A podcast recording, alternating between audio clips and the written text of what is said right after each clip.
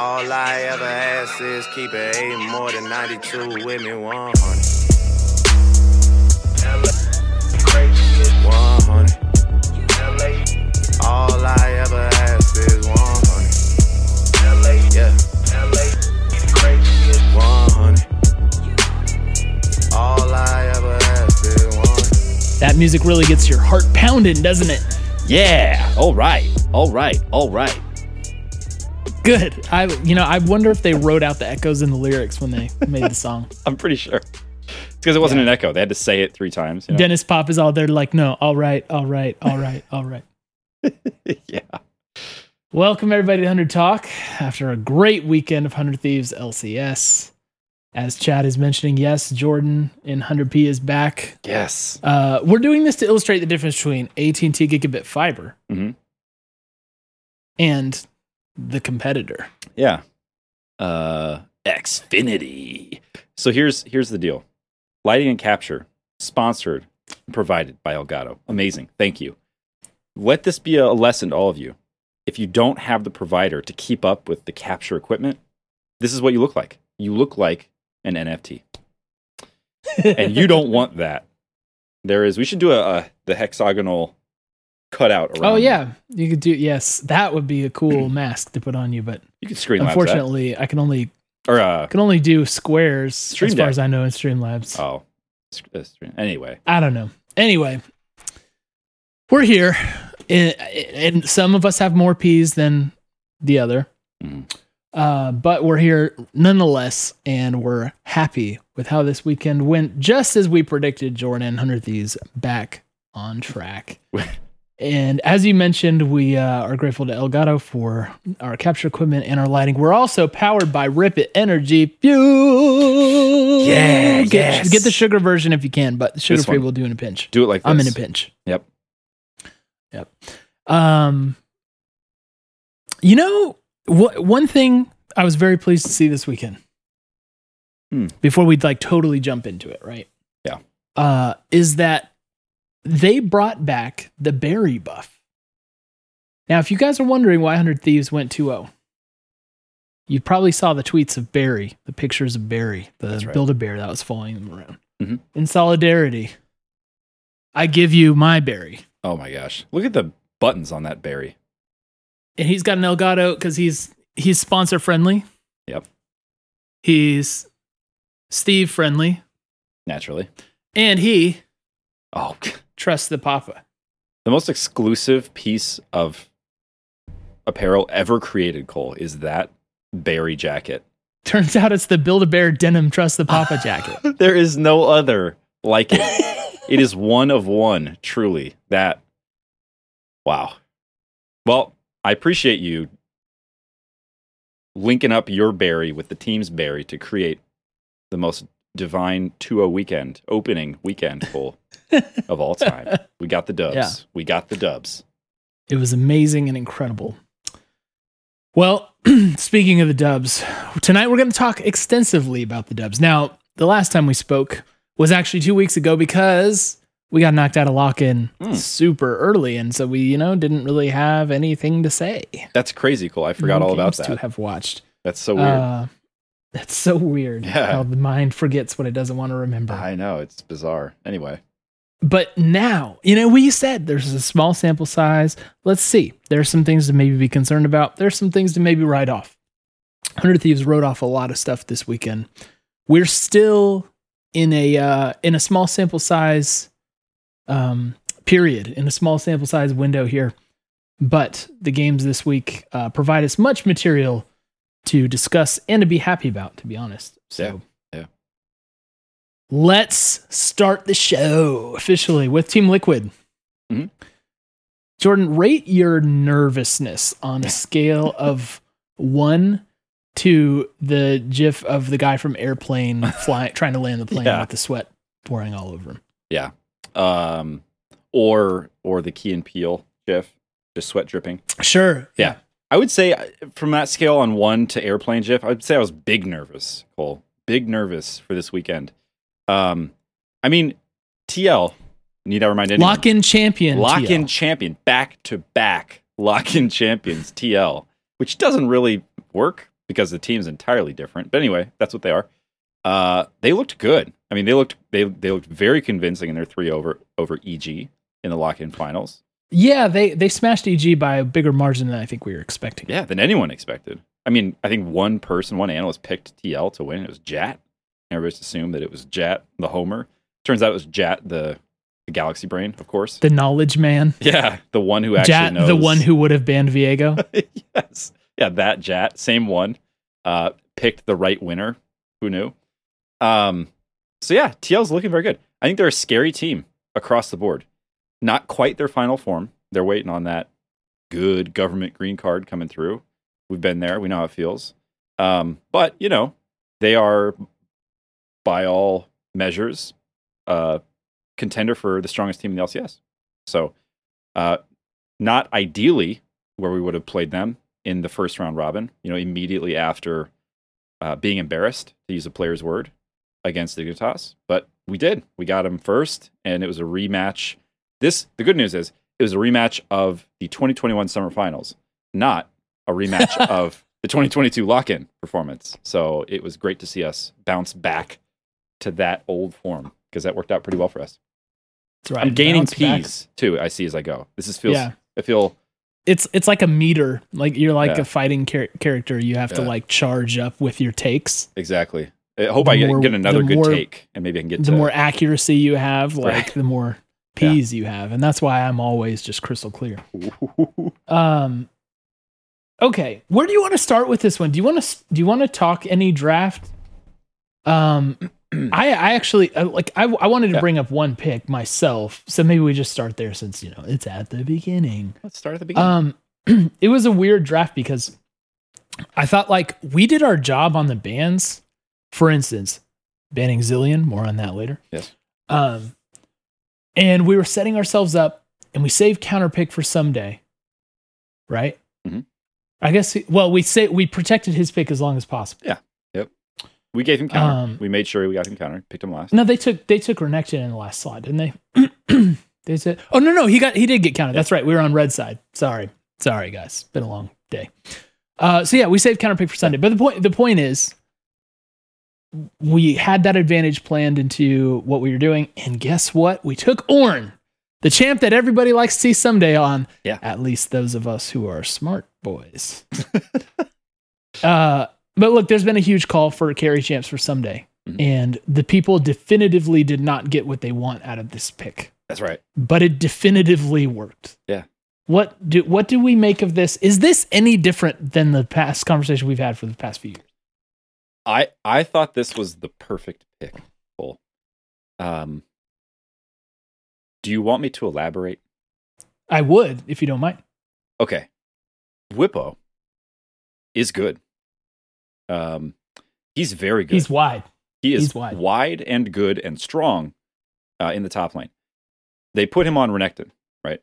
And that champion wants to get you, right? They want to get you and they want to make him strong. We saw what Fake God did to us with Renekton.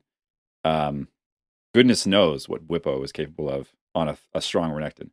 So I think the Ornn pick was brilliant because we know somebody can play it really well. I think there are a couple of things that we're going to have to start undoing. And the first one I would propose that we undo is this preconceived notion that that's like a phone it in pick, right? Because it actually does it provides a ton of value in a lot of different ways. And I'm not going to be the first one to list them, but I'll highlight right now the fact that early Renekton had no luck and no fun in the lane trying to beat Someday. And he didn't beat Someday. He didn't farm Someday. He didn't get kill gold. He didn't leave lane phase with much of anything going on. And he could never realize the 1v1 threat against Someday that they needed him to in the split lane. You know, when he was knocking on our inhibitor turret door, it was never a real concern. And I think there's a couple reasons for that. One, the pick. So credit to the picker. And two, the player. I think Someday just played it really well. Like, I think he was smart. I think he played it controlled. He gave the demolition procs. He didn't try to all in him or anything. He just played it safe. And And so for that reason, I think it was the right pick, because I think Bwipo will take over a lot of games this season. I think a lot of people had this criticism of Alfari, gets the early lead, or the team plays to him, gets him the lead, and then he doesn't do anything with it. I don't think Bwipo, if anything that we've seen is a representation of how he will play this year, that is not going to be the case for Bwipo, and he will win games single-handedly. So I think the fact that we kept him in check is actually huge, and I think it's largely in part to the Ornn pick. So well said. I mean, I'm very surprised because the P's of Truth seem to disagree with you as your image has degraded. But I think that this is very well laid out by you. Thank you. First, you know, all the stuff about Bwipo, sure. I'm not one to give credit to an EU player quickly, but he surely deserves it. On the other hand, the pick for us is just like, yeah, Someday knows what he's doing piloting this champion in a way that we really missed in certain scenarios, right? And yep. I think like Someday on Ornn has almost always been safe. You're never going to see him take over the game, but you're going to see him do his job, soldier. Exactly right. Yeah. And that's what he did this weekend. So absolutely. For the Someday on Carries crowd, I mean, I don't know. I think just Someday on anything. I'm happy to address that crowd directly. And I just say he had a job to do and he did it really well. I mean, you don't need multiple people to carry at the level that FBI carried in that game to win. And this game is proof of that.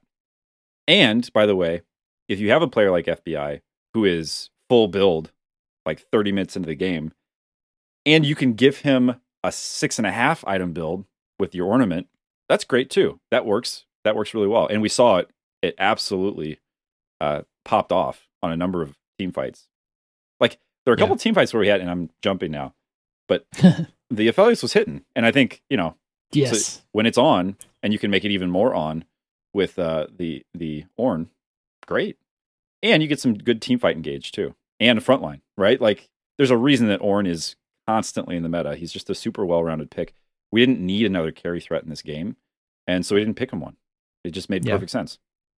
There's some mechanical things about the kit that add some benefits that, you know, you might not be super obvious at the start. Like, you know, we saw him cancel out what would have otherwise been a really, really good shockwave from Bjergsen to set up two, but he had his ulti coming through, right? So they couldn't approach because here's the knockup coming. Yep. So it was really cool how he neutralized that with the pick. But also, I think, and we can use this as a point to transition about the game of the whole. I mean, I think that we went into this game playing a very intentionally slow, measured game. Yeah. To me, it felt like, okay, we're not going to freak out about anything. We're going to play on the more conservative side and trust ourselves. Mm-hmm. And Ornn fits into that, right? Because it's like you drag out the length of the game. Right. Ornaments, like you mentioned, coming through. Everybody's got, like, you know, their mythic upgrades and everything. It becomes really, really hard to deal with, and especially if you keep that gold lead even. The gold lead, interestingly enough, in this game was basically about 1,000 the entire time for TL. Like, for most of the time. And it didn't matter. Like, the game was even until it suddenly was not. You know, and it dropped off a cliff for them, and that's because of the scaling, a lot of which is due to the upgraded items coming from Ornn. I mean, I don't know if you saw, like, how quickly the health bars evaporated in the last fight. There was, like, definite change in how much damage was being dealt. And, again, ornaments. Yeah. They were slapping. Yeah. The other thing worth pointing out on that is, I mean, at one point, Bwipo was 0-3-1, I think. Or maybe it's 0-2-1, and it was the kill we had on him. We got a bounty for it because he had, like, 400 CS. You know, he was just gobbling up every CS available in the sidelines. And so he had a lot of the gold on him. Like, you look at the overall gold, and they call this out on the cast. This is not me being, like, really attuned into the details, but I think it's just worth mentioning. What a humble man. It's, he had a lot of that gold difference in his own pocket.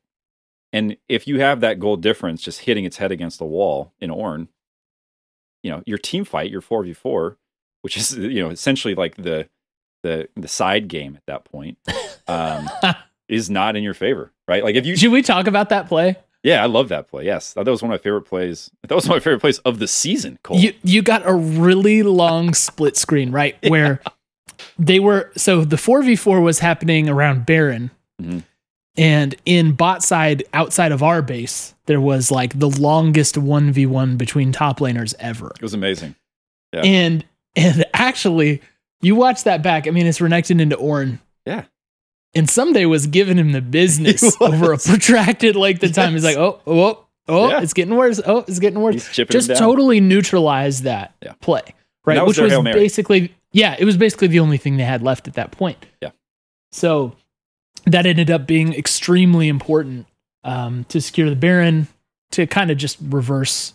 I wouldn't say reverse, but to kind of just prevent the flow of the game from favoring them. Yeah. Which again, very slow, very measured, very calm, as mentioned on the cast. It was weird how often they were talking about that.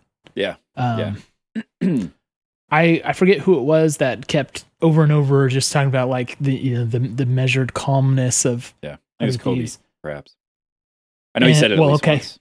Yeah, and but that's honestly how it felt. Is like we were kind of zen about everything that was happening, and we know how to deal with this. We're cool. Yeah. We're just waiting for the moment. And like I said, the moment came really quickly. It was even. And then we had that fight like around Dragon Pit. Yep. I don't know if it was for Elder. I don't think it was actually, but there's a fight around Dragon Pit where all of a sudden it's like, oh, every auto is doing like half damage and there's everybody evaporates quickly. So, that's just called knowing the game plan. Yeah. And sticking to it. Yeah. Which is something that, you know, we brought up that happened in the games that we were successful in during Lock In. It seemed like teams couldn't push us off of what our plan was. So we seem to be very locked in on that side. Like maybe the idea of spring split is like we're going to play the game more academically instead of like with our hearts and passion. And then like later integrate the hearts and passion into it, because you know these guys can do it. Like they've already got the play with your heart part of it down. You've got like Closer and FBI. They will destroy anybody. So now it just seems like the focus is being very cool, calm, and calculated. Yeah. They're about like 15 different points I want to bring up, but I feel like they're all kind of shorter points. So I don't really know how we want to make our way through the rest of this game. Oh, just put them out there. Yeah. I mean, I guess I'll say one more thing about the Ornn pick, and it's this. I feel like one of the things I've learned over time is if the pick works, you should never second guess it. Right. So that's how I feel. That's the summary of how I feel about Someday on Ornn. I think it worked to perfection. And the way you look at both of these roster, like both of the lineups, the draft for both teams, and they have a pretty similar idea about how the game should go, right? It's front to back. It's pretty traditional. There's no Ivern mid. Like it's not goofy, you know, like it's not C9 is what it's like. Saying. We stood on the stage while they were at their team house, but you know, like before draft, we all looked at each other and said like, we're going to play League of Legends, right? And they're like, yes. And we said, okay, then let's draft some champions that everybody knows here. So I think in that sense, we just drafted a better version of this game, and then we played that draft more effectively, right?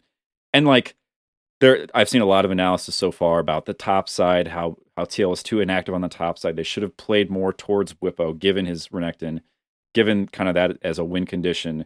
You know, so I think that's a fair analysis. I'm not going to try to dive into that too far, just because one, it's not our team, and two, I don't know enough about the game to do that effectively. For sure, I'm with you. But I think that what I do know is, you know, we had a team that is scaling and wins the front-to-back team fight later in the game, and they had a team that wins it earlier in the game. And so you look at how the game played out, right? They get the first two Drakes, and then we get the next four. And for me, that just feels like we were playing to our strengths, and where we knew we were going to be weaker, we gave them some ground. And then I thought it was amazing. We stopped losing objectives basically after a certain point of the game, because we just had our setup and we played to it. So, you know, for me, that's one of the major takeaways is it seemed like this is a really well-drilled thing. And this is standard league, right? Like we talked about this in the past, how if you can't beat a team at standard league, you shouldn't try. And it's kind of cool to see these two teams, which both, you know, both claim to be the strongest in the league, playing standard league. Like, that's, for me, that feels like one of the best measures of who is actually in a better spot right now. Because it's not like the Bongo comp, right? Like, that's the alternative to standard league, where it's like, well, we're never going to beat them if we just like get into a boxing match. So let's do something weird. Looking at you, FlyQuest. Looking at you. So I thought it was, you know, there's a lot of things that I liked about it, but I think one of the most important was that we played it intentionally. We picked it, you know, in response to what they had going, and then we executed, which I think is exactly what you want to see at this point in the season. Yeah. Special shout out, by the way, on executing, because as I mentioned before, we banned out Zillion. Yep. Now, other teams this split have not banned out Zillion and have faced the consequences. Yeah. How much do you hate Bjergsen Zillion? Follow-up question. How much relief did you experience when the ban came through? It was their, let's see, was it our last ban? It was our fourth ban. Yeah. So we left it first round. I don't know. How are you feeling about that? I have a ton of respect for Bjergsen personally. Like, I view him as like the GOAT. The GOAT. NA? Yeah. Kind of like Tom Brady, where it's like, I've never been a fan of his teams, but I have a lot of respect for him because he does amazing things. Like, I feel that way about Bjergsen. And he's had a lot of success against us specifically in the past. He's given us a lot of trouble, especially with the Zillion. Yeah. So I was very relieved. I mean, it's only a problem if we lose it and it's because we don't get to ban something else that ends up beating us, right? Like, it's our Bjergsen trauma that has got us to this place. But I don't think that didn't happen, obviously. So yeah, very relieved. One of the craziest things to me about this game is that Bjergsen was hitting his shockwaves and it didn't matter. Did you notice that? Yeah, well, like I said, I saw one neutralized excellently by Someday. Yeah. And they just didn't seem to have the opportunity for the follow-up because of how we were set up. Yeah. Yeah. And you know, he was hitting some tanky champions as well. Like, he didn't get. And he's looked better overall than I thought he would. I honestly thought it was okay, he's going to come back. He's going to be super rusty.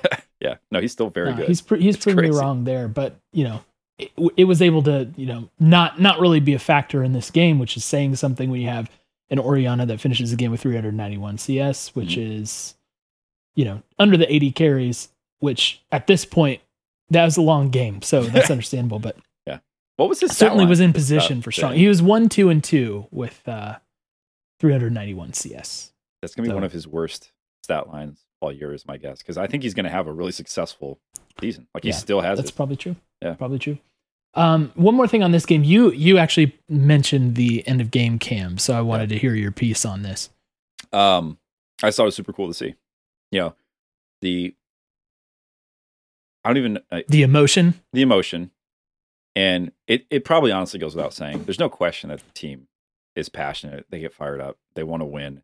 They feel personally called out when I'm sure they heard all the chatter after Lock In, the embarrassment, all that stuff.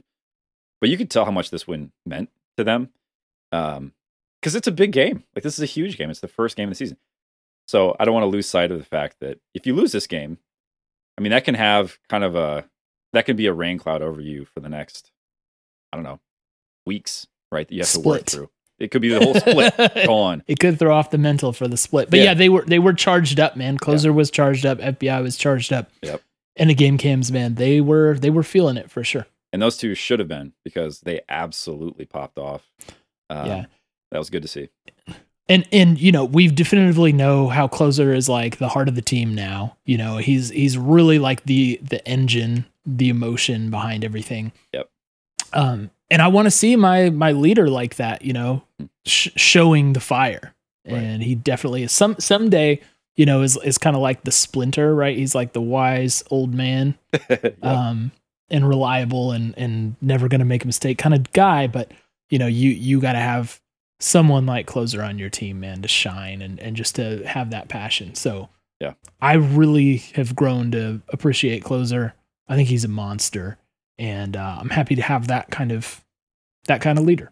Yeah. So, yeah, Absolutely. I mean, I think you look at those things and this team feels like, I'm reminded of how much of an advantage that can be when they're clicking, right? And they're, you know, clear. It's clear that they all know each other well and they play together well, which when you have a team like TL, it's going to take time for them to kind of form that bond and get used to each other. So it will be. Yeah, it's been quite some time since we've questioned like the chemistry of the team. Right. You know? Yeah. And that's a good feeling. I just want to make sure, because if you're listening to the pod, you might have wondered if we forgot that we had Abbedagge on the team, because we didn't talk about him at all. I assume we're going to talk about that at some other point in time, Cole, and I'll leave it for that. Yeah, Abbedagge is going to be one of the main topics of the pod once we get through the game. So okay, yeah, we'll talk more about him. One last thought. I ran. Let's tease it. Let's just tease it. Yeah. I ran a Twitter poll today to see how everybody was feeling about his performance. I said, rate his performance this weekend as good, neutral, or bad. All right. I will reveal the results later on in the podcast. First, a message from our sponsors. And then I have to do that thing where I jump in and say one more thing about this game. Yeah, that's right. And for me, it was, and the way I put it in the notes is the return of close TM. Because, man, some of these fights, it's like, I think the caster called one of our players dead before they died, and then they didn't die. It seemed like 3 or 4 different times, and it might have been spread across both of our games for the weekend. But we just have this uncanny knack, and I can't exactly explain it, of not dying at times when you think we probably should, and that makes a huge difference. And it feels like the most obvious thing. It's a wow. Imagine that. It's a big thing to not die in League of Legends. It's a pretty crazy bit of insight, but it's honestly like. It's like just this extra gear we have in these team fights that make us outlast a lot of these teams. It's either like a perfectly timed stopwatch or a bit of CC at the right moment to save somebody's life, or, FBI completely 100-0ing somebody. It's something. Yeah, at exactly the right time, like coming out of Azonias or something. Right, right. So if they don't kill him right away, we're dead. Yeah. And it makes for some of the most exciting and also blood pressure rising fights. But We've done it enough times now that I'm ready to say that it's not just us getting lucky, because there's no team that's as lucky as that consistently over time, as many times as we have. And I think we just know our limits really well. Amen, brother. All right, let's talk about CLG. Mm-hmm. One thing about CLG is that they have emerged as like a eminently likable team. Yeah. This offseason. Wouldn't expect that. CLG kind of went nuclear at the end of last year. Yeah. But now, maybe due to the fact that they have 3x Thieves, they're very likable. Luger and Poom is something that, I'm always going to be interested in watching. Yep. Very fond memories. I wish in some way they could play with us, but not on a 10-man roster or anything like that, Papa Smithy. But I think they are very good, and they're going to only get better, right? And then we have Contracts, who, had that great comeback story for us. Unfortunately, hasn't really looked as strong, but you cannot help but root for the guy. Yeah. So I think I tweeted, it's never fun to beat up on the old guys, because I really want them to succeed. But CLG, man, I hope they do well. And they're going to be like the second team I'm rooting for this split.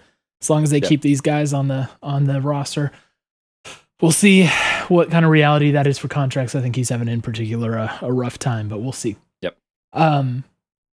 But yeah, so CLG game was called on the broadcast by someone's tweet as over in 25 minutes. Mm-hmm. and they revisited that because, wasn't that wrong of a prediction? Yeah. Did you feel that did you come to the same conclusion coming out of draft that I was like, okay, this is an easy win for us? I mean, no, not coming out of draft. I think that this CLG squad is just, they're undoubtedly more likable, more interesting. It's a cooler storyline. The team seems more dynamic, a little bit more charisma. But they're not on the same level as us, and that's clear now, right? So I didn't assume that we were going to smash them, but you kind of, I mean, you look at it and you kind of, you expect this to be the outcome, right? It's, yeah, it's a number of players who were on our academy in the past.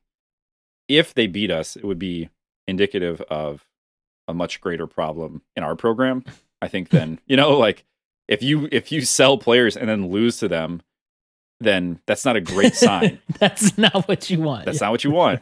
So, you know, I didn't go into this assuming that this was going to be an absolute stomp.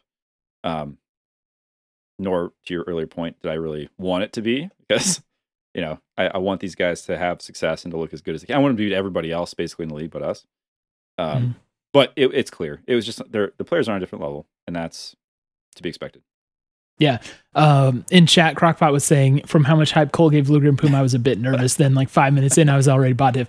I mean, look, I will hype up Poom and Luger. Mm-hmm. And I will continue to do so. But remember how much hype I've given our own bot lane. Yeah. I told you they're best in the LCS, and they hung in at Worlds too. Mm-hmm. I think they're just excellent. When Hugi has the right meta for him, they are absolutely excellent. And they proved it this weekend. Yep. I mean, FBI player of the week. Did he went the whole LCS? Yeah, he did. He was what was he? 16, 1 and 16 KDA, I think. Insane, that one. By my account. So yeah, pretty good. Yeah, sandwich confirmed. Yep. Pretty good on Aphelios and Jhin. And Jhin, by the way, 17% win rate at the time we picked him.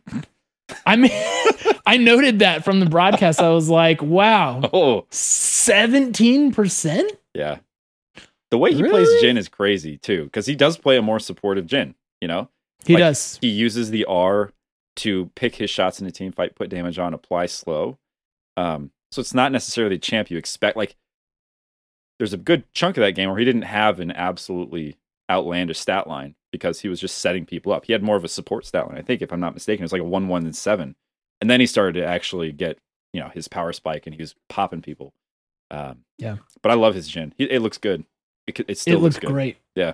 And it rose the win rate at least a little bit. Yeah. Doing his part.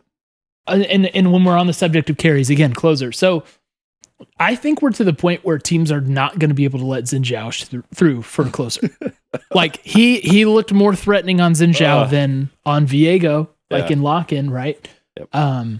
His Zinjao is insane. I think that champ is just overtuned. I think the champ is just OP and has been for a while. But especially when Closer's on it, man, he is a beast. It is a hard to kill champ. It's a champ that does way too much damage. Mm-hmm.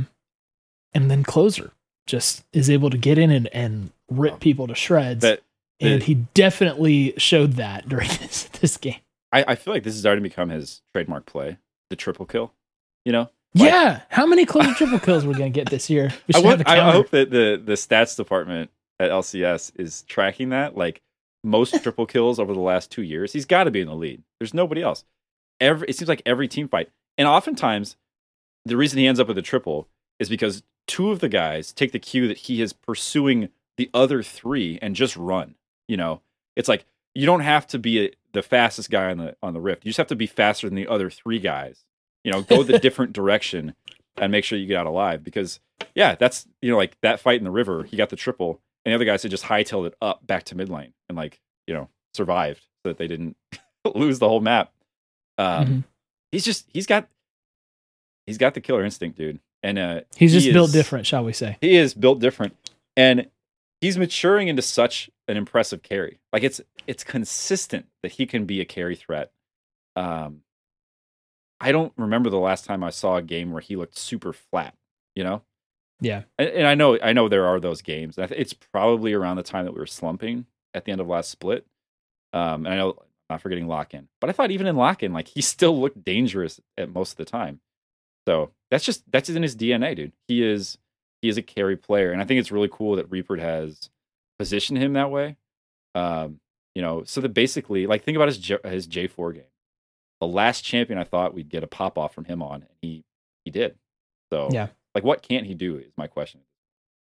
Right. And I think, like, it's pretty clear that the team DNA is built around carry bot and carry jungle now. Yeah.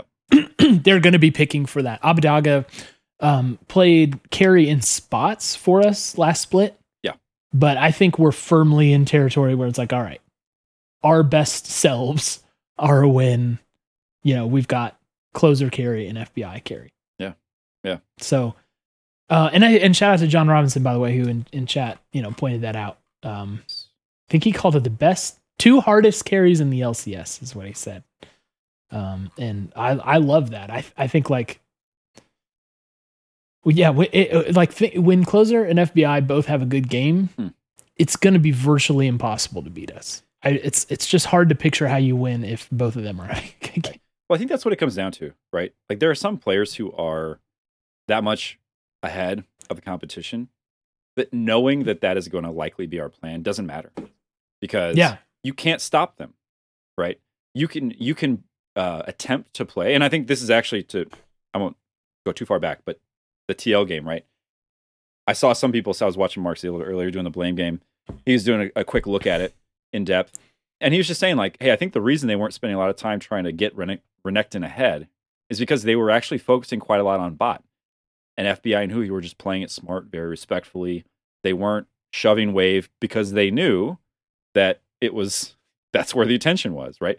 So they didn't give them the opportunity to get ahead. And then we saw that same thing we typically do, which is like at 14 minutes, you just observer pans at the bot lane and FBI is farming plates. He's got like four, and that it's like, if I ever see that in a game, it's over. The game is over.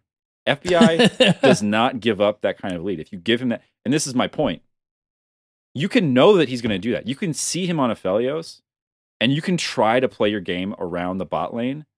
And unless, it's been successful, like during Lock In, I think they did a pretty good job neutralizing the bot lane. That's probably the reason we did very well. But I think we learned a lot from the bot lane. We learned that you have to play more respectfully. And I think we saw that this weekend. They bided their time. They didn't go for the crazy crash, call in a TP, call in jungler, let's get 3 kills. They just farmed. They were mindful of their lane, and then they left with enough power to win the game. So, I think the carry, this will be my last thought on this. The carry conversation for me, like in the past, we always talk about, can we see Someday on carries? Are we going to see Abbedagge on carries? That becomes more important if it's less clear that you have reliable carries in different positions, right? If it's like, well, who's going to step up this week? Who's going to deliver us the win? And I think that, like you said, it's pretty clear that jungle and ADC can do that for us on any given game. We haven't seen people able to stop them yet. And I think until somebody proves that they can, it's in our best interest to continue playing through them, right? Yeah. It's kind of like, do you remember like in Warzone you play and then someone gets the Juggernaut drop? Yeah. And then it's basically like, oh, the Juggernaut chose you, so game over. Right. Right. You know what I mean? It's like, well, nothing I can do. Yeah. The Juggernaut's coming after me. And that's kind of like, you've been chosen. What's going on with our bot lane? It's Thieves are playing bot lane focus and turret plates coming down. Yeah. That sucks. Right. So, right. You had something in here about Abbedagge, but I didn't know what it is because I don't know where you're going with it. So yeah, please allow me, you can toss it out. I'll give you some thoughts on Abbedagge and then. All right. I'll this will be our first steps in this conversation, and you stop me wherever you want so that I don't kind of get ahead of us. But okay, in this game, I just felt like stop. All right, I'm just kidding. Let's keep going to the next topic. I got it more this game than the last game. I got a sense that what we're going to see more often is Abbedagge as something, as setup, as kind of roaming pressure, as distraction. And I think in this game as split pusher, yeah, exactly. Like maybe just not as carry, right? Yeah, I don't think we're going to see him. I won't say we're not going to see him. I think we absolutely could. I think he's good enough, but why? Like, do we really need to have 3 out of the 5 positions that we can play through on any given game? But here's what I thought he did in this game specifically. There are a lot of plays on the he was on the Twisted Fate, and He was distracting them. He would use Destiny, and basically it's like he would do a late reposition in a fight. So it was like, hey, suddenly, don't forget, I'm down here. Like you guys are. It's like the mirror icon on the map is like okay. Totally. there's value in that, just like the nocturnal, right? Like you turn off the lights, or even the fear of having the lights turned off is an ability in a way. So he didn't get a bunch of kills in this game. He wasn't the carry. Like he didn't have the TF game where it's like, well, TF is going to show up anywhere on the map and delete somebody instantly. So that's going to be how they win. It was just. He was that flexibility for us, and there were a couple of team fights specifically where he showed up. He threw out the gold card. He burned either the cleanse or a flash, like in a very important cooldown early in a fight. He messed up their positioning. He disrupted their flow in a team fight. He distracted their carries, right? Like Jinx suddenly and Lulu are turned around. They split off. Yeah. Uh-huh. So. I think people are far too quick to dismiss the value of that in a game. And just like the Ornn, right? If that's your job, then and you don't end with the best stat line in the game, fine, you know, because we're going to send you in to try to 1v1 two champions in the back line. Do we expect that you're going to kill both of them? Like, is that your job? Or is it just to get, you know, burn their cooldowns and distract them so that we can clean up the rest of the fight? And then cascade through.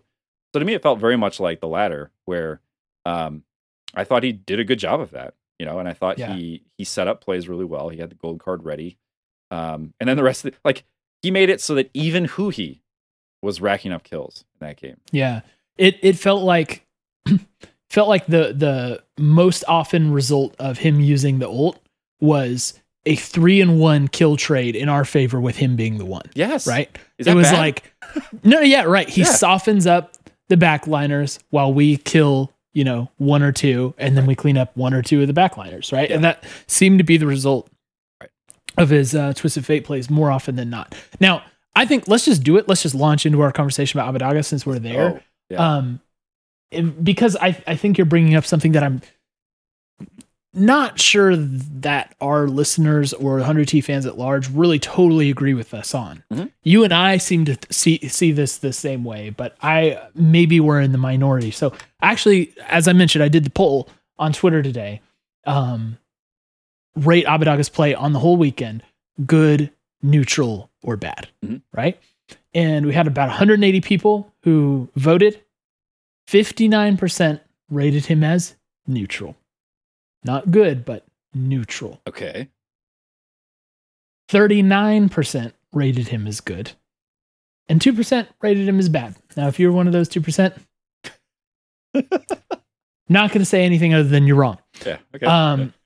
The neutral versus good thing, though, may be up to debate. And I'm getting the feeling that, like, people just don't understand, like, the framing of, like, how to evaluate his play because, you know, to me, people who would rate him as only neutral are looking for a carry performance, which he was not asked to do. Mm-hmm. Now, don't forget that we were the ones like, hey, look at how bad Abbedagge is playing in Lock In. Like, we were talking about that. Yeah. We were like, he does not look right. He does not look good. He's the weakest link right now. Something's up, needs to be fixed. Like, we were the first ones to point at him and be like, hey, this isn't good. But now, he played pretty dang good this weekend. I think, like, you know, they mentioned on the cast during the TL game. Was it the TL game? Or actually, it might have been the CLG. It was the CLG game. His flash away from the gank. Yeah. How that ended up, like, probably being a huge deal. Yeah. Like, the game goes way differently if he doesn't flash at the right time and in the right direction. Yep. Right? He's not in control of whether or not they tried to gank him. Right.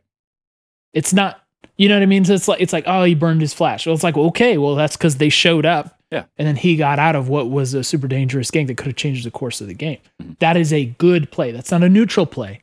Right. That is a good play. Right. And as we talked about, like with the ults, it's like, yeah, like, you know, he was killed more often than, you know, anybody else on our team. But he did it enabling us to, you know, take over. So that's why I was kind of confused by some of the response. I mean, just reading some of these.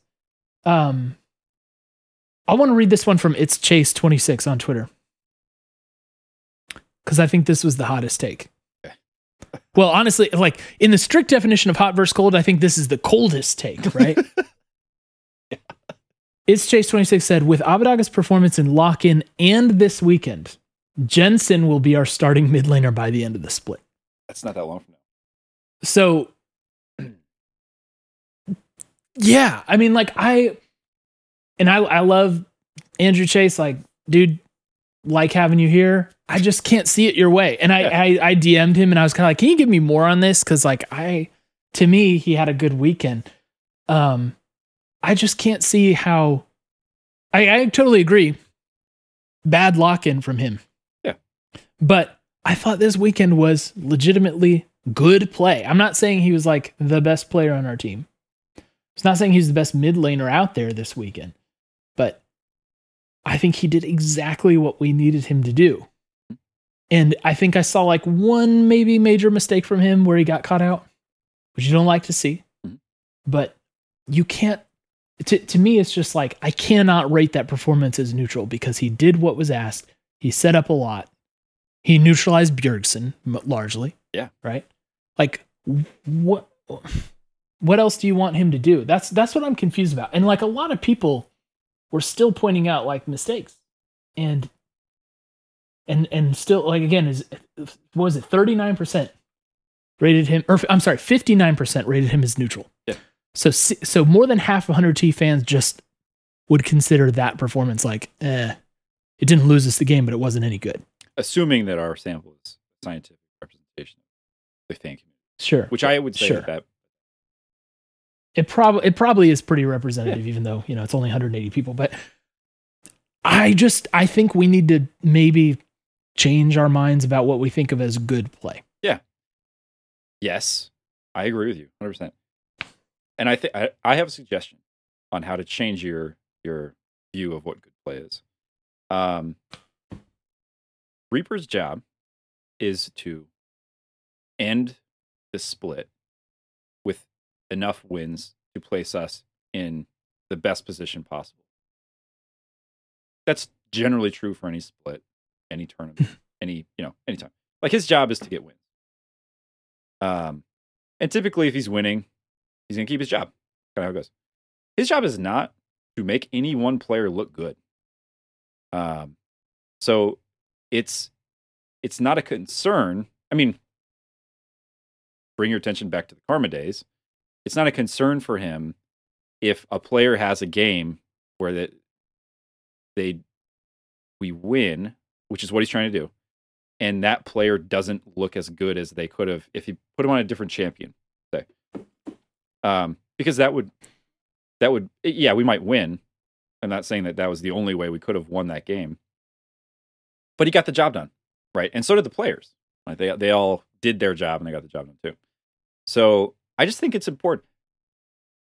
It doesn't matter if we only have 4 players who have pop-off stat lines because we won the game and there's never a question about it, right? So in my mind, mission accomplished. We got the job done. I'm less concerned with how, you know, the stat lines look at the end of the game, assuming that people played well. And I think he played well. I think he did his job. So that, I think, is the thing that I would propose we spend more time focusing on. Because if the only measure you have for individual player success and contribution to the team is how hard they carry, you're going to be disappointed. And players that you shouldn't be disappointed in, right? And you're going to evaluate them less favorably than they should be for contributing to a winning record. Yeah, and so I'm reading chat a lot more than I usually do in a podcast. We usually ignore it altogether. But I wanted to bring up something because JC101 said, I think it's a problem with the vote names. Neutral is too broad of a term. Some people may feel that neutral just means he did his job. Now, I specifically chose those words because I'm interested in how people think of the word good. And I gave neutral out there because I could have said good or bad, right? I put neutral out there because I wanted to see what people would do with those two words. Yeah. I didn't expect a single person to vote him as bad. And that's my whole point is like, if you guys thought of neutral as he did his job, that's not neutral. That's not neutral. That's good. Doing your job is good. Right. Neutral is like, hey, there was an equal amount of bad and good that went along with this player's performance. And I think that is the more accurate way to look at those terms. So if you took it in a different way and voted accordingly, that's cool. That's actually the point. That's actually what my point was, right. Was that I think people think of good and neutral as like, I think they think of that in the wrong way. Yeah. You know what I mean? Right. So like Crockpot saying neutral is what's expected of you. No, I don't think that's true. What's expected of you is to perform right. well. Right. Like no one takes on players that they want to just like be a wash. Mm-hmm. Right. And that further, you know, that leans further to another question that was in chat was like, if what Abbedagge did was good play, why waste an import slot for a role player? I don't think of that as being a role player either. Like being a non-carry is not necessarily being a role player. Right, now, there's more room for debate in that. I think there's more merit in the you know, the semantics of those words mm-hmm. than there is between good and neutral. But it's like, let's look at how difficult it is to get a player who does, in my opinion, a good job, not a neutral job, but a good job of playing in that mid lane, carry or not. We had not really gotten it right up to this point, up until we got Abbedagge, right? And think of how hard it was to solve that puzzle. Think of what NA talent is available, all right? I am not sure you want to just quickly replace the mid laner who was the part of your roster that changed split to split and got you the championship right. and played in a versatile way along the way. Yeah. Not sure you want to usher him out the door after one quote neutral week and a bad lock-in. I agree. And I totally say bad lock-in for sure. No one's hiding from that. So I think like, I'm surprised. I'm just surprised that there's that because I think like, being a 100T fan over the years, I think that should have taught us to be more patient with things like this. Yeah. Well, in this conversation we had after lock-in, right, I went further than you, and I said, if he plays poorly for all of Spring Split, I think we would have to look at doing something else, starting a different mid laner is kind of, I think, where I landed. I hope I'm not trying to, you know, represent what I said more favorably. I think that's gone now, basically, you know, because he hasn't played badly for even a week in the split yet. I mean, obviously anything can happen, right? We're not saying that I'm not saying he's in the clear now for the rest of time, the rest of his contract. Sure. Yeah. But a couple things. But I will say I'm not getting rid of him at all this year, basically. Oh yeah. If he has an entire bad split, this split, I'm still not getting rid of him unless Chovy's coming or whatever. Couple things you mentioned that I want to spend a little more time on. I think they're within league fandom. I think there are a couple of things that make it harder for people to take a longer view of talent. And I think one of them is this idea that you have carries and you have role players. And I think there's actually, you know, it's like a binary. Or you're either going to carry the game for us or you're just a role player, you know, setting the carry up, basically. I think there's a much wider spectrum there, and I think Diamante is probably closer to a role player in that we were very successful with him on a certain comp, right, where he had Max Roam, Galio, TF. He could play side lanes, ignore pressure. He had a role that he plays well, a role to play well, and when he was on a control mage, for example, he didn't look nearly as good, and we weren't very successful, right? So I think Abbedagge has not emerged as our primary carry threat. And I don't think we're trying to play him in that way. So I'm not surprised that he's not carrying. I think it would be weird if we've seen him. I just want to point out for the record, we've seen him carry games last split. Yeah. We've seen, so we know that's in the toolkit. Right. We know he can, and therefore, when I see him on a TF and he's playing a more disrupt, like I was talking about, he's playing a more disruptive kind of specific role. I don't view that as an underperformance from him. I view that as us saying, we already have two people who are quickly winning us this game. And by the way, Someday was on Gwen in CLG. So that's three who can basically carry any fight, we really needed him to use his kit to deliver a point and click stun on demand. And that's what he did. So, you know, it's, I've said probably all I have to say on this. I'm getting close to that point where he's not a role player. He's not a role player. He has done what the team needed in both of the games. We didn't talk about the Azir game at all. He was not the Azir. He was not Bjergsen Azir, where in a single team fight, he's hitting, you know, 4 people at all time with 6 sand soldiers doing, you know, like 8k damage in one team fight. Yeah, that wasn't his game.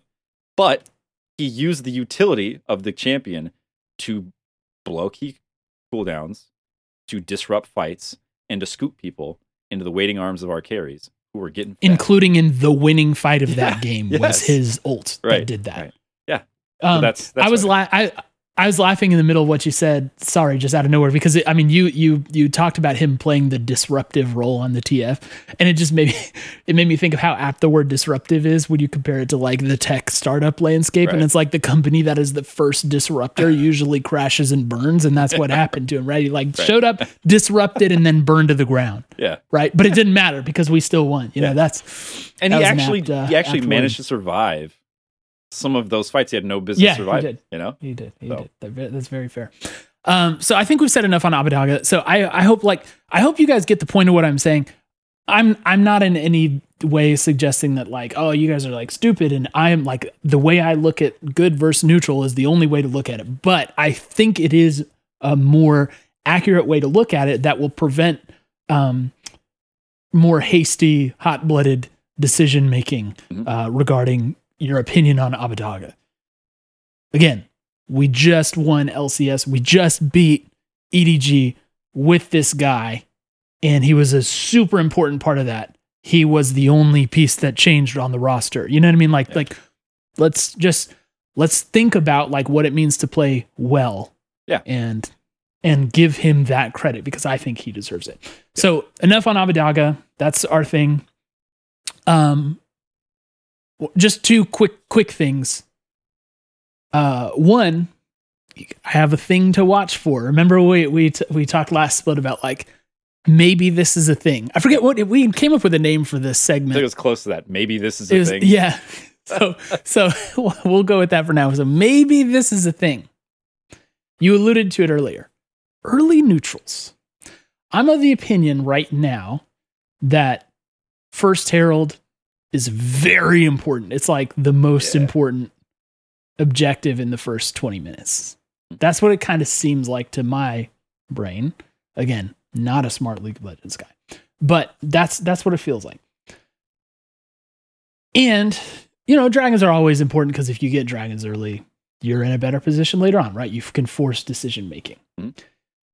I'm wondering, and this isn't 100% like consistency if you're a thing, but I feel like maybe we're seeing signs of a tendency to lose out on the early neutrals. Okay. So maybe this is a thing, and give us like 2 more weeks, because I think in the CLG game, it was totally not, you know, it was fine. But I just get a sense of that.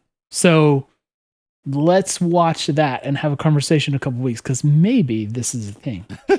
And can I provide a quick potential? Maybe this is a counter. Yeah, sure. To your maybe sure, thing. Sure. Every once in a while on broadcast, the casters will lambaste a team for over investing in an early objective.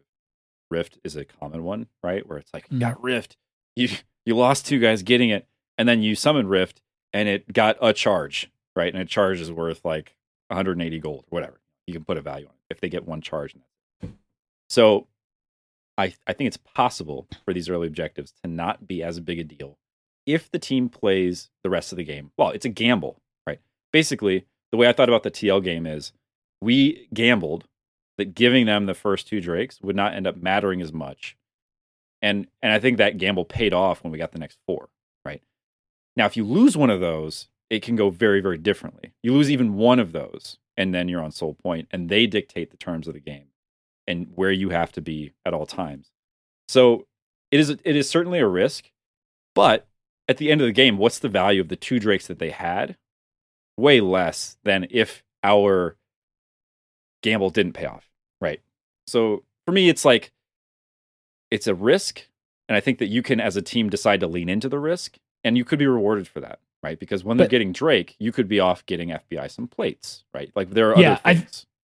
I think the caster's point was like the value of a rift charge is, in terms of gold, is the same as a kill. So if you give over a kill, right, gold wise, it's a wash. But the point is, like, it's not really just about the gold. Yeah. It's also about the tempo. It's like about you have to respond to Rift Herald, because if it gets to your turret and you're not there, it can turn into a full turret, into a second charge. Mm-hmm. And so, you know, like Jungle Juice said on our pod about League of Legends being a chess game, that is a very critical chess piece to, you know, to be able to deploy.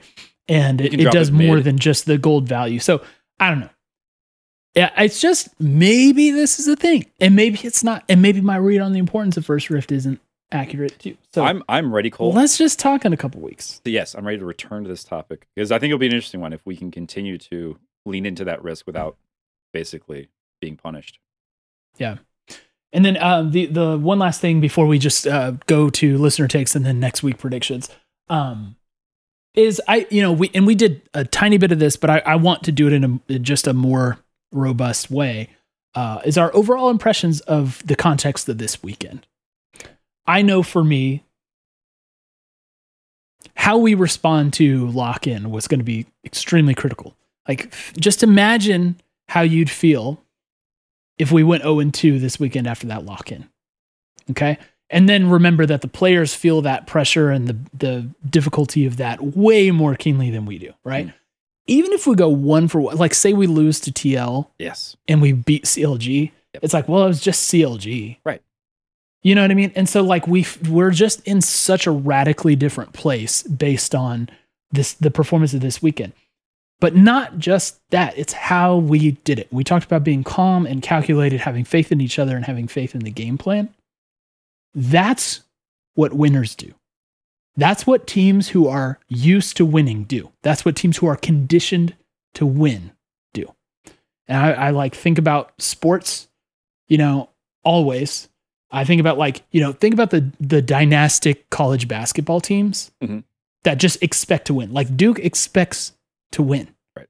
And they're not going to be frazzled. They're not going to be pushed off of what they're doing if they drop a game to an unranked team in the regular season. You know what I mean? Like that just doesn't ruffle them. Mm-hmm. Now, Lock-In was bad, man, unequivocally bad. Yeah. And the eyes of the League of Legends world was on 100 Thieves, deservedly so, because of that. And what did we do? We said, we got this. And we went out and got two very solid, indisputable wins. Yeah. One against the Lock-In champion. Yeah, right.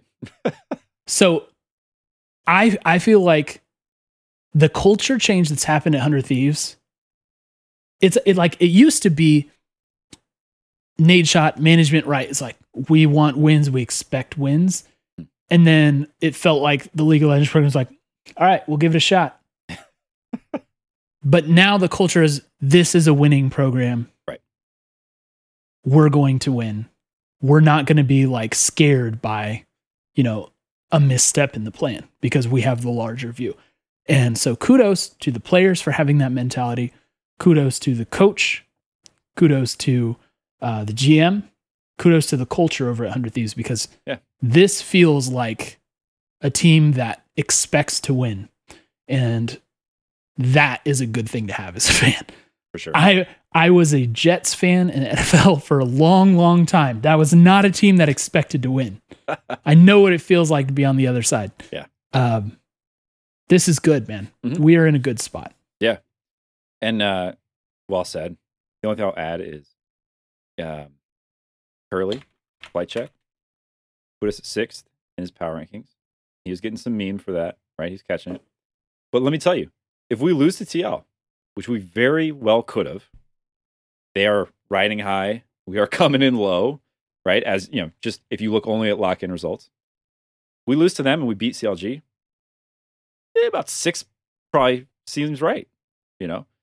So, That is what I think the important thing to remember is with this early game, just how much different the position of the program could be right now, right?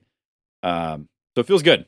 Feels good to get the win, and I think that all the stuff we've talked about gives me more confidence. This is not just like a TL.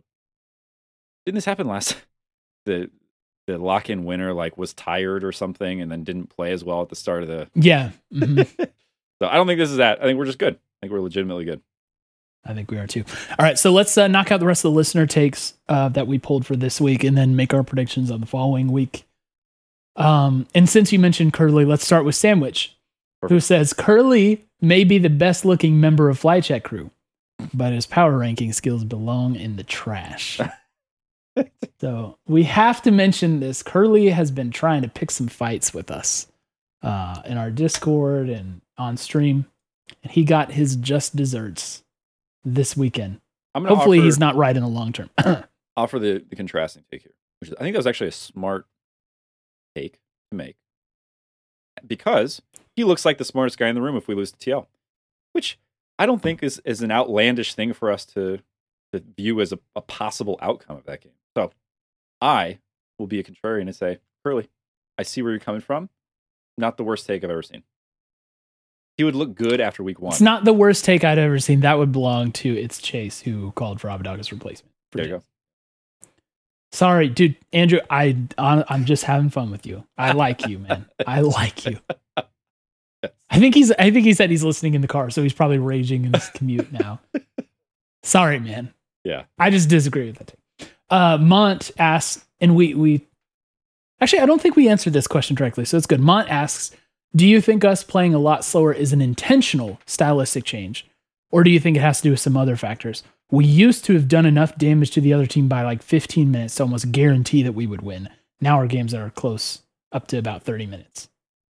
So I think the question that we haven't answered is, are we intentionally playing a slower strategy, or is it just kind of being like, are we dealing that card, or are the cards being dealt to us?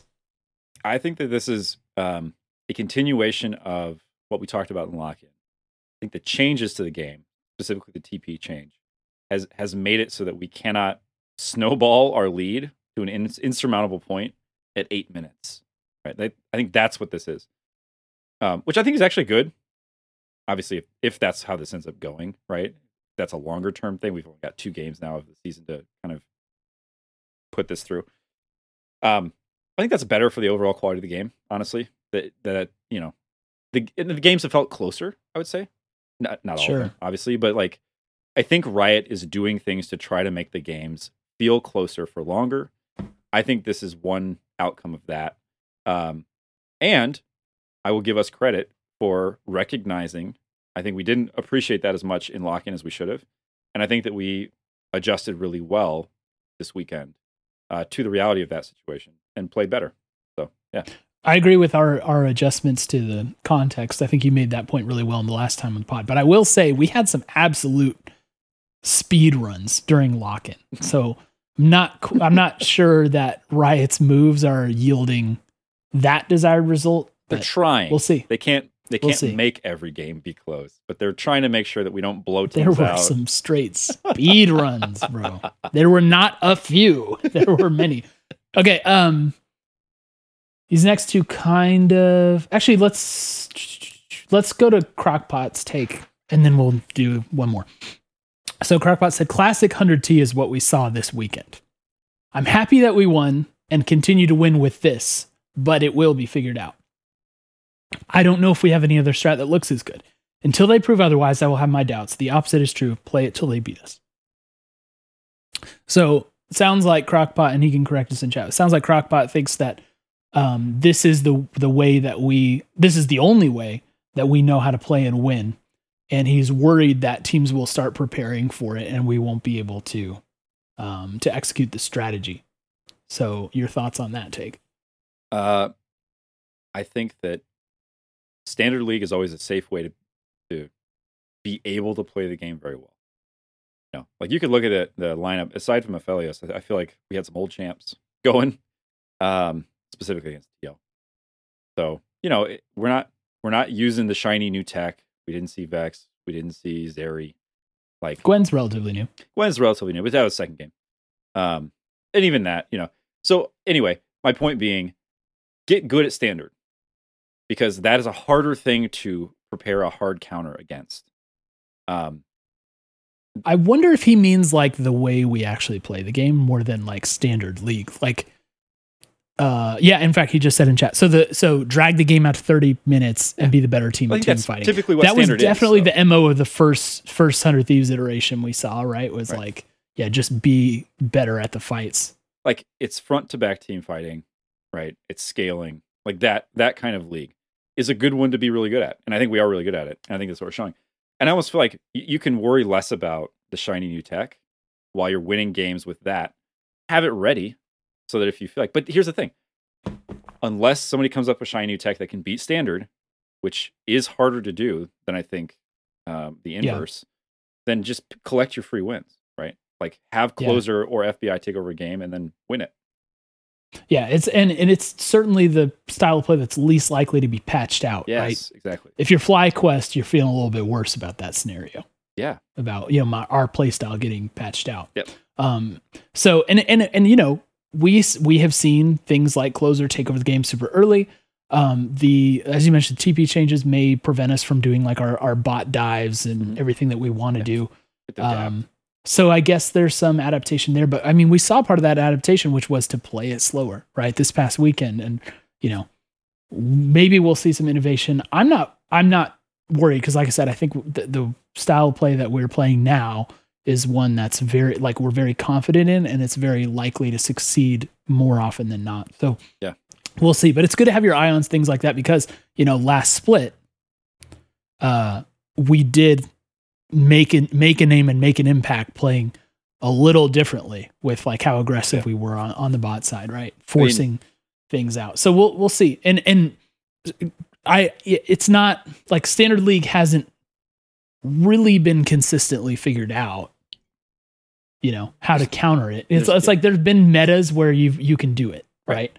But like on the whole, it's been the longest lasting style. So we'll see. I mean, we saw very little in Lock In, and we've got one weekend of games under our belt. So let's just see. But as long as we're winning, we're winning. I think poke champs can be a really hard thing for a standard setup like that, a team comp like that to respond to. And I've seen that used against us well.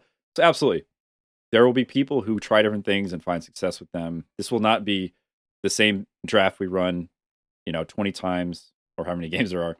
I look at C9. Right now is like they're at the forefront of crazy stuff going on.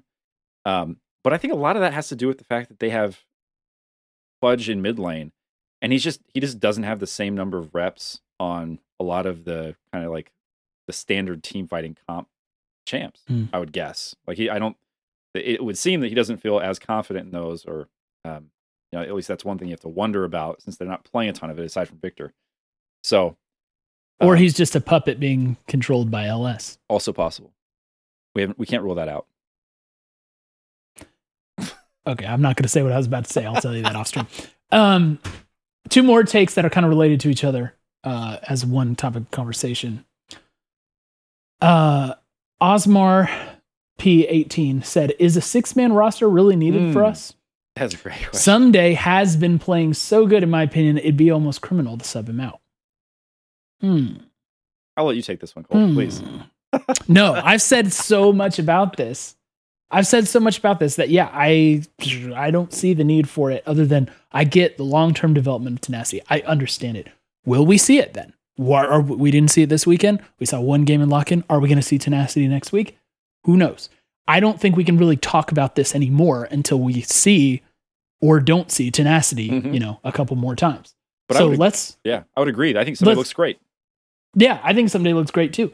JC on this topic, JC said, Someday seems back on form, and we know he's 1v1ing tenacity to get better, which is actually a very interesting way to like flip the perspective. I mean, on Someday and tenacity, is because it's like, yeah, Someday's probably getting, the benefit of playing against tenacity and them sharing info. Like if he's the new spark that like makes Someday rise to the the challenge, you know, that's great. Yeah. So, you know, that's defensible.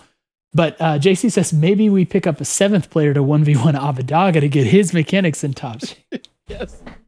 Yes, please. Let's go from 6 to 7, baby. I want that 7-man roster. 6 is not enough. 7. I think actually you said 10-man earlier, and I like that. Break to 10. Yeah. Yeah. But it is an interesting thought. Like, is Someday doing very well attributable to tenacity? Maybe so. Maybe partly. I thought Someday played great during playoffs and Worlds, so I'm not, I don't know. Maybe Someday, they were already doing that with tenacity at that time. Who knows? I have no doubts that tenacity is a good player, and I want to see him. Yeah. I want to see him develop. I want to see him be in the LCS. I just hate more than 5. I want to see him at the right time. When the moment is right. Ooh, that sounds romantic. And I don't blame you. He's a handsome guy. Okay, next week. Let's look at next week. Jordan. Yeah. On Saturday, we go up against the 0-2 Immortals Progressive. Is it Immortals Progressive or Progressive Immortals? Progressive. I think Progressive Immortals means it more. Yeah, it's more descriptive. So they probably Immortals Progressive. 0-2, yeah. They lost to Dignitas and they lost to Team Liquid. Thoughts? Dignitas is a better team than people thought they were at the beginning of the season. Team Liquid is a good team. So this is not the worst 0-2 you could have coming into the second week. I think we beat them. I think Immortals seems like a lost organization in a lot of ways. I don't think that they have what it takes to beat us. Cool. Yeah. Someone made an interesting point. I didn't actually have this take in the rundown, and I forget who it was. Maybe they're in chat and they'll step up. But they said, you know, sometimes we do not as well against teams who are performing poorly but feel they have something to prove against us in particular. Because, you know, we talked about this last year. When you become the best team in the LCS or like one of the best teams, then the target's on your back and teams prep for you. Right. You know what I mean? It's like if we are on the schedule and Dignitas is on the schedule, they're choosing us to prepare for it, right? Yeah. And so that can kind of become a thing where teams will overperform against us. So there is that possibility. Even if that happens, I don't see Immortals taking us down. I was watching their VODs from this past weekend, and I felt like they were really disconnected when it came to like fights. I feel like Xerxes on a different page than the rest of his team. So I'm not high on Immortals at all. Not that that's a unique thought, but I don't think it's going to be close in particular. So that brings us to Sunday against the 1-1 EG, who won against TSM, but lost to Soraka Mid of C9. And they looked, if I recall, they kind of looked in control of that game for a long time until all of a sudden they weren't. Yeah. So that one's a little more tricky. What do you think? EG is an interesting matchup for us. I think if I had to say, you know, like that's a team that I feel like they have enough skill at different positions. Like Danny being a one.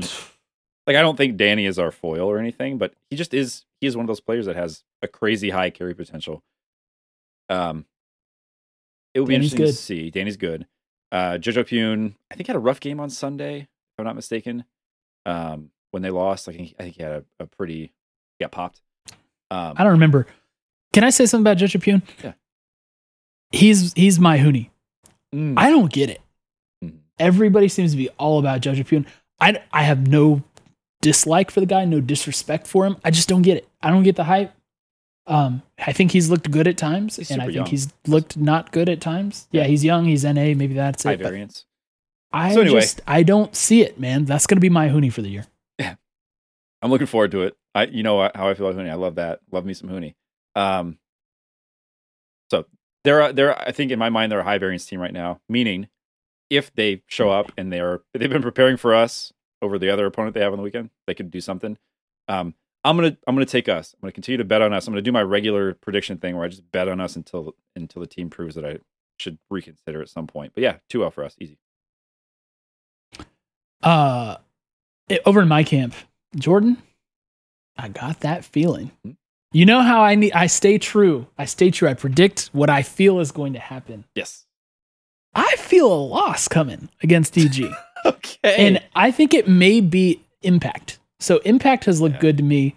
And we know that more often than not, he sort of functions as a kryptonite for Someday. Mm-hmm. I think that the team is kind of internally a little bit, not scared is the wrong word. I think our team internally rates EG really high. And that, you know, we said pre-lock in, we were the ones who put them in the other group because that means both that we don't have to face them in the first rounds, but also that we get to scrim against them. Because the scrim blocks, you know, for the teams, they scrim teams in other groups. So I think we internally rate them high, which may make us a little on edge. And then, I just get that feeling that Impact is going to pull something. And we know we have PTSD flashbacks for Danny's erasure of our team in playoffs last year. I don't know. I just get that feeling. And I if it happens, if EG beats us, so say we beat Immortals handily, lose a close one to EG, even if we lose like a medium one to EG where it's like, they won, it wasn't close, but as long as we don't get blown out by them, I'm going to feel the same. Yeah. I'm going to feel the same about this team. So that's what you can expect next week. Prophet Cole has spoken. Okay. Sorry, just got to call it the way I feel it, you know? Got to do what you got to do, Cole. Got to be true to yourself. True to yourself. Follow your heart. Yeah. My heart is to predict a loss, but to always root for us. That's right. And CLG now that we got the former thieves there. That's right. All right. So that's going to do it for the podcast this week. We've got Rec League coming up this Thursday. I think we may switch up the game. Jordan and I haven't made concrete plans yet, but we'll let you know. Follow us on Twitter and in our Discord for announcements on Rec League. That's where you can find that. And it should be a really, really good time. Anything else, Jordan, before we go? That's it. Well, we've done. We've covered it all. We've done it all. And so with that, we will say we love you and we miss you already. Take care. 100. LA, craziest 100. LA, all I ever ask is 100. LA, LA, craziest 100. All I ever asked is one.